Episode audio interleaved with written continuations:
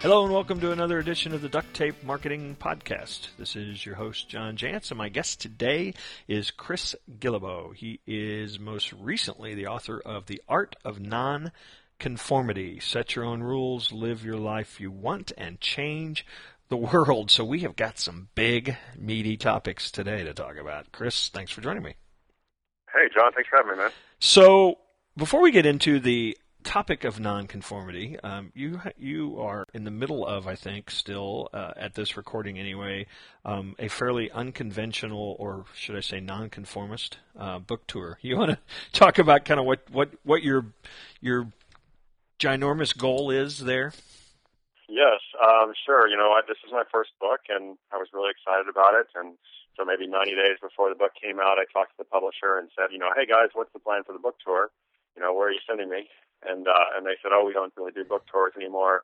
You know, we don't have money for that. We don't think it's a good use of resources, and that was a little bit discouraging. But then I thought, well, I you know, I would just, I'll just do it myself, and I'll um, you know, if I have to, I'll put together the tour myself. And I've got great readers, you know, all across the country and really all across the world. Um, so I'll just work with them, and we'll figure out how to do it. And then I don't like to do anything small.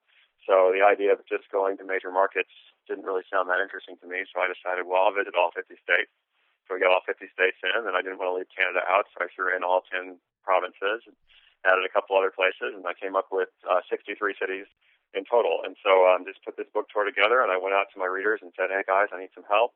Um, you know, how can we make this work?" And so people started volunteering to be co-hosts. People started volunteering to do photos and contact the local media, um, to bring cupcakes, um, to bake other things, you know, to bring stuff and and it's it's just been a fun experience so far. So um, I just finished up uh, stop number 33 in Atlanta, and uh, I'm home in Portland, Oregon for a few days. Took a few days off, and then um, next week I'll be going back out to Boise, Idaho, and, and beyond. So it's just been so much fun. I'm so glad I did it.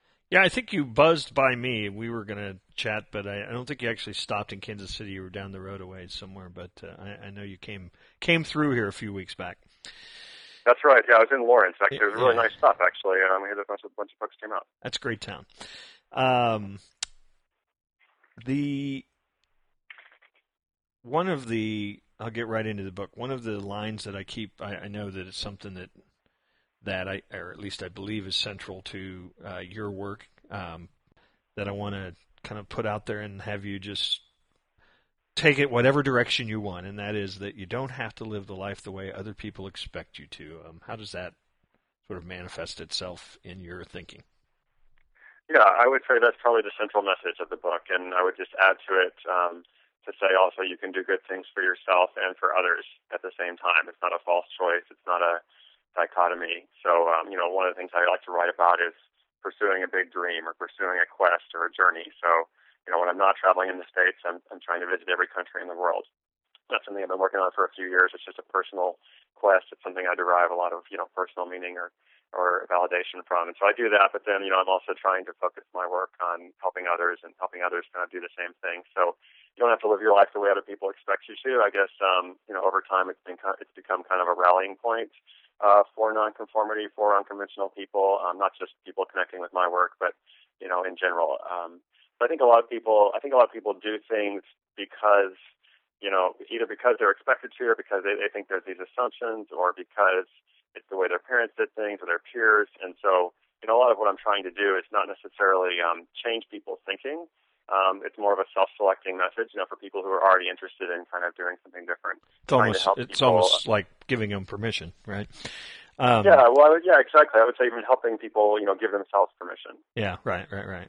Well, so how do you how do you make that real so that it's not? I mean, it's a pretty easy thing to say, um, just like a, a Nike slogan sure. might be. I mean, how do you make that real for somebody, or or you know, bring it down to the tangible level? I know that that I know that you have kind of this day by day path, but uh, um, you know, if somebody's out there listening to this and they hear that message, okay, I don't have to live how others expect me to, but how do I not? Right. Okay. So I would say the first thing is to figure out what they want, and I would say the first thing is like, okay, you know, what is it you would really like to do? And and for some people, that's that's kind of new thinking, you know. So then the, the next question is, okay, what excites you? Mm-hmm. Um, what are you what what are you really interested in? Is there something you wanted to do when you were a kid, but you you started doing something else because you were told that wasn't realistic or wasn't practical? You know, another thing to think about is what bothers you, what bothers you about the world, and you know, what problem would you like to, you know, to create change in or whatever, and then kind of start, you know, looking at how to do that, whether that's in business, like you know we're talking about here, or in travel, or in something, you know, completely different. I think, um, you know, one thing that's helpful is to think about obstacles and to figure out like what are the obstacles in my way. If you want to start a small business, you know, you want to be an entrepreneur, um, what's holding you back from that? Mm-hmm. And I think there's a lot of misconceptions about you know what it takes to be an entrepreneur, what it takes to smart start a small business. Um, you know the misconception that you need a lot of money, the misconception that you need a certain kind of education. You know, and if you can kind of um, remove those obstacles, then I think that's a great start. Yeah, you know, unfortunately, um, you know, people have spent a lot of years having that whacked out of them, um, and uh, uh, right, and right. and so just even getting to think. I mean, how do you how do you get back far enough from the hole a lot of people are in to to even start thinking that way? Well, I mean, again, I think it starts with with motivations and and starts with a dream that hopefully turns into a goal and yeah. uh, figuring out, you know, what it is you want to do and what your message is and how you can communicate that message and how it, you know, turns into a business if that's your goal, how you monetize it if that's your goal, you know, and so on. So how does the person that um and and again I'm I'm going to let up a little bit here. I'm I'm just trying to push because I, I think there are a lot of No, this is good. These no, I, well, I mean, I think a lot of people, you know, uh, I'm going to you know, we might as well let the four-hour work week out of the you know out of the bag here. Sure. Um, sure. you know, a lot of people read that book, and of course, particularly because Tim, you know, was a little more in, in their face than than maybe you are. Um, a lot of people read that and said, "Okay, yeah, that's great, but I've got you know two kids in college and a mortgage, and you know, I'm not really sure." In fact, I wrote a post giving him trouble one time. I called the uh, the four daughter work week, which is happens to happens to be my particular situation, and and I okay. think that I think that for a lot of people, um, you know, they have they, they say, "Well, look, I'm stuck. I mean, how do I get out of my stuck?" This halftime break is brought to you by Constant Contact. Constant Contact helps small businesses and nonprofits build great customer relationships with email marketing, event marketing, and online surveys. Visit them today at constantcontact.com and sign up for your free 60 day trial.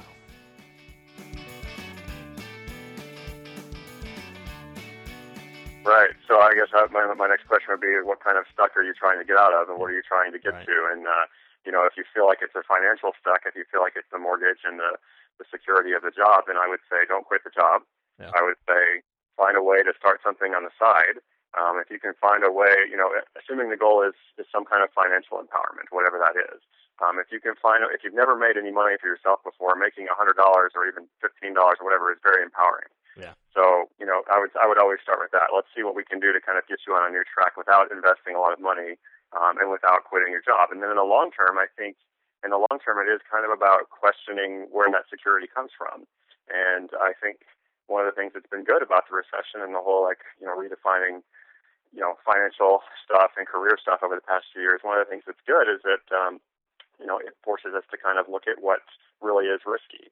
So entrepreneurship has traditionally been viewed as a risk. You know, it's like very risky to go out on your own.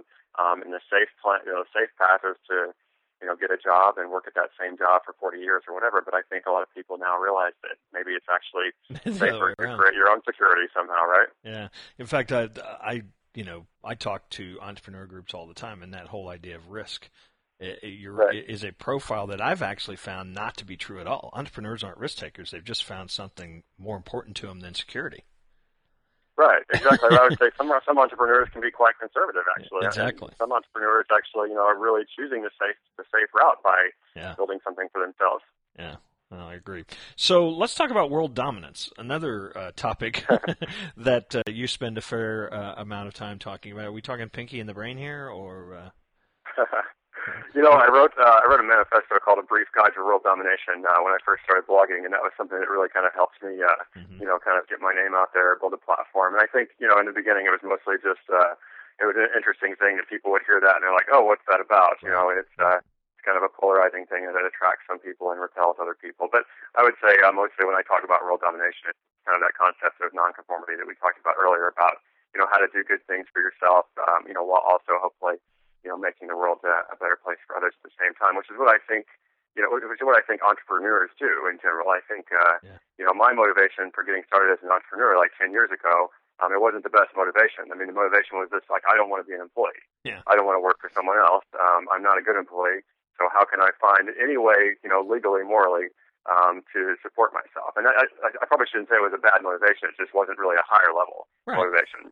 And then, uh, you know, like over time, like I come to see entrepreneurship as an important way to change the world, you know, to create wealth and value where there wasn't there before and all that kind of stuff. But that was a transition, you know, in the beginning it's mostly like, how can I just, you know, not be an employee or whatever. But I think that that's for a lot of people's motivation. And a lot of times it's just because they don't know any better, and you get into you know you think yeah this is a way I can do something that I know I need to do. You know put a put Right. on the table, um, and it's Right. until you're inside of it that you you know develop sort of this higher purpose. I think. Um, you know I, I I will tell I tell people all the time I created my business because I was just too curious for anybody um, eh, Right. to to employ me. Um, and and it, but but I now often talk about you know finding a higher purpose in that, and it doesn't have to be spiritual or religious. It, it just it's something Sure. that you know that I believe is is valuable, and I think that that's that's not something I think that you sit around a table one day in a strategic planning meeting and come up with.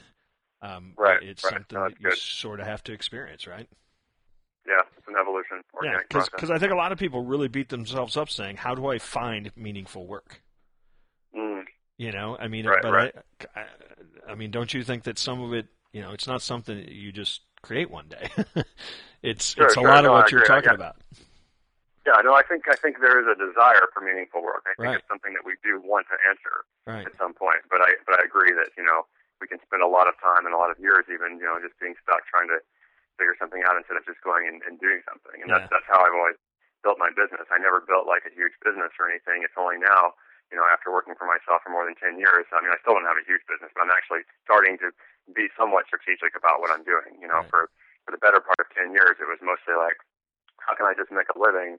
How can I support myself and my wife so we can do what we want? I mean, we went and lived overseas for four years and, you know, supported myself, supported ourselves by doing consulting back at home and, you know, other business stuff. And that was the whole motivation for 10 years. And so now it's just now it's finally like, okay, you know, where are we going with this and, and what's next? Yeah, I think I think part of what you're saying is you know get in the game. Yeah. Oh, absolutely. Yeah. Getting the, that's why it's, that's why it's empowering to do something Yeah. very small in Yeah. the beginning. It's so empowering, you know. It's just, uh, I mean, I, I met this guy on um, on book tour. I, I saw him at two different stops. I forget the first stop, and I saw him at West Virginia like a few weeks later. And at the first stop, he was telling me this story about how he had this this uh, art art print business. Uh, like he took, uh, he was a photographer, and he was Mhm. he was trying to sell prints or something, but he hadn't really got started. We talked about a few things he could do to get that started or whatever. And a few weeks later, I saw him again, and he told the story of selling his first print for fifty dollars. And he was so so excited. He was like, "This is." He's like, "I just felt so good when I saw like you know the the fifty dollars come in and the email with the order and stuff." And you know, he was like, "It's not just about the fifty dollars; it's about the fact that I created something and I Yeah. put it out there and I sold it." And so I think that's very empowering. Yeah. Yeah. Absolutely. Um, Get in the game. I like that. Yeah. so you spent because um and, and I think this is like a convergence of paths probably for you, right? Um, you spend so much time figuring out how to travel that you've actually made um, a, would we call it a side business uh, out of out of teaching people how to travel uh, inexpensively or at least well? Yeah, um, and that that also came about very uh, organically. Like after I started the blog, I didn't really have a big monetization plan for the blog two and a half years ago. Um, I just kind of wanted to have a blog, and I wanted to write a book at some point. But then I noticed um, people kept asking me like the same questions over and over. Mm. Um, usually pretty techni- technical, logistical questions about you know how I booked my round the world plane tickets or how I use frequent flyer miles and all that kind of stuff. And so um, I just decided like I'll just create this side business, as you call it, and um, I'll you know I'll create some information products and put some resources out there for people who want them, and make it clear that the blog is always going to be free. I'm happy to do 80, 90 percent of my work for free, but this is you know this other stuff is there for people who want it, and and yeah, that's that's grown quite a bit, and uh, I really love the whole like freemium model of um, you know giving away as much as I can, but then you know being able to to live off of the the paid stuff. I mean, it's working out great. Well, and you are, uh, what have you seen, 90, 70, 80, 90% of the world from a country passport standpoint? So, how many countries have I been to so far? yeah, yeah. Uh, percentage wise, yeah, I'm not sure. I've been to, uh, I've actually been to about three quarters so far. So 151 countries Wow. out of 192. Wow. But, um, it's one, it's one of those things that gets progressively more difficult. Yeah. So, um, you know, I've got about two and a half years left on my, my goal, and uh, you know I run out of easy countries. So are there so, there are a few that are not real interested in you visiting? You mean? Um, there are a few like that, but yeah. that's not uh, not necessarily what I mean. I mean more like there's a lot of places that aren't necessarily dangerous or yeah, yeah. you know bad countries are just hard to get to. I mean, there's a lot of islands in the middle of the South Pacific. There's a lot uh, of lot of countries in Africa. I mean, I lived in Africa for four years. Wow. I've been to 24 countries in Africa, but still, you know, there's still like there's 52 total, so wow. I still got a lot to do. Wow, wow. Well, neat. Well, I um um I also noticed that you have some some ways to not just you know get around, but even like how do you get frequent flyer miles and best way to rent cars and all that kind of stuff too. Yeah, so, sure, so, sure, sure. You know, yeah. A lot of business folks I think could benefit uh, from that as well. Um, yeah. So the the last thing I want to finish up with is uh, you are working on something we started. We talked about this initially off the air. You're working on something that you're calling the World Domination Summit. So uh, um, that's going to be uh, middle of 2011. You want to kind of t- talk a little bit about what your plans and maybe uh, aspirations for that event are? Yeah, sure. Uh, when I when I started doing the unconventional book tour, you know, I'm basically doing uh, you know it's mostly informal meetups. Like I'm going, I'm giving a short talk, and I do question and answer, but then a lot of people just kind of hang out. And I've noticed there's a lot of just opportunity in gathering like-minded people together, um, yeah. which is not to say we would agree on everything, but just you know entrepreneurs and travelers and you know aid workers and all kinds of people doing fun, unconventional stuff. Um, and so I was thinking, like, how can we scale this? How can we do this not just uh, you know whenever I go to Houston or Dallas or wherever, but how can I like bring people together from all over the world? So um, that's when I decided to create um, the World Domination Summit. And so this is a, a weekend event uh, here in Portland, Oregon, the first week first weekend of, of June uh, next year. So um, I've rented out the Portland Art Museum, and I'm working with a team um, we're going to have speakers. We're going to have a number of workshops. It's going to be very participatory, um, but there's also going to be a number of community events. Um, and so I'm bringing about 500 people um, together from all over the world, and uh, I'm really excited about it, and also scared because I don't know how to plan an event, but I'm figuring out pretty pretty quickly, and uh, it's going to be good. Yeah, well. Just embrace chaos. That's what I always say. okay, good. We'll, we'll, make that our new tagline.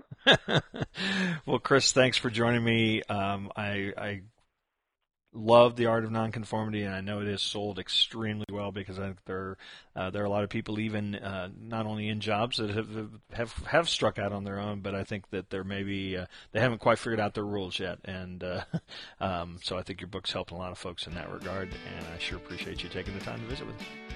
Hey, John, thanks so much. It's a big honor. Take care.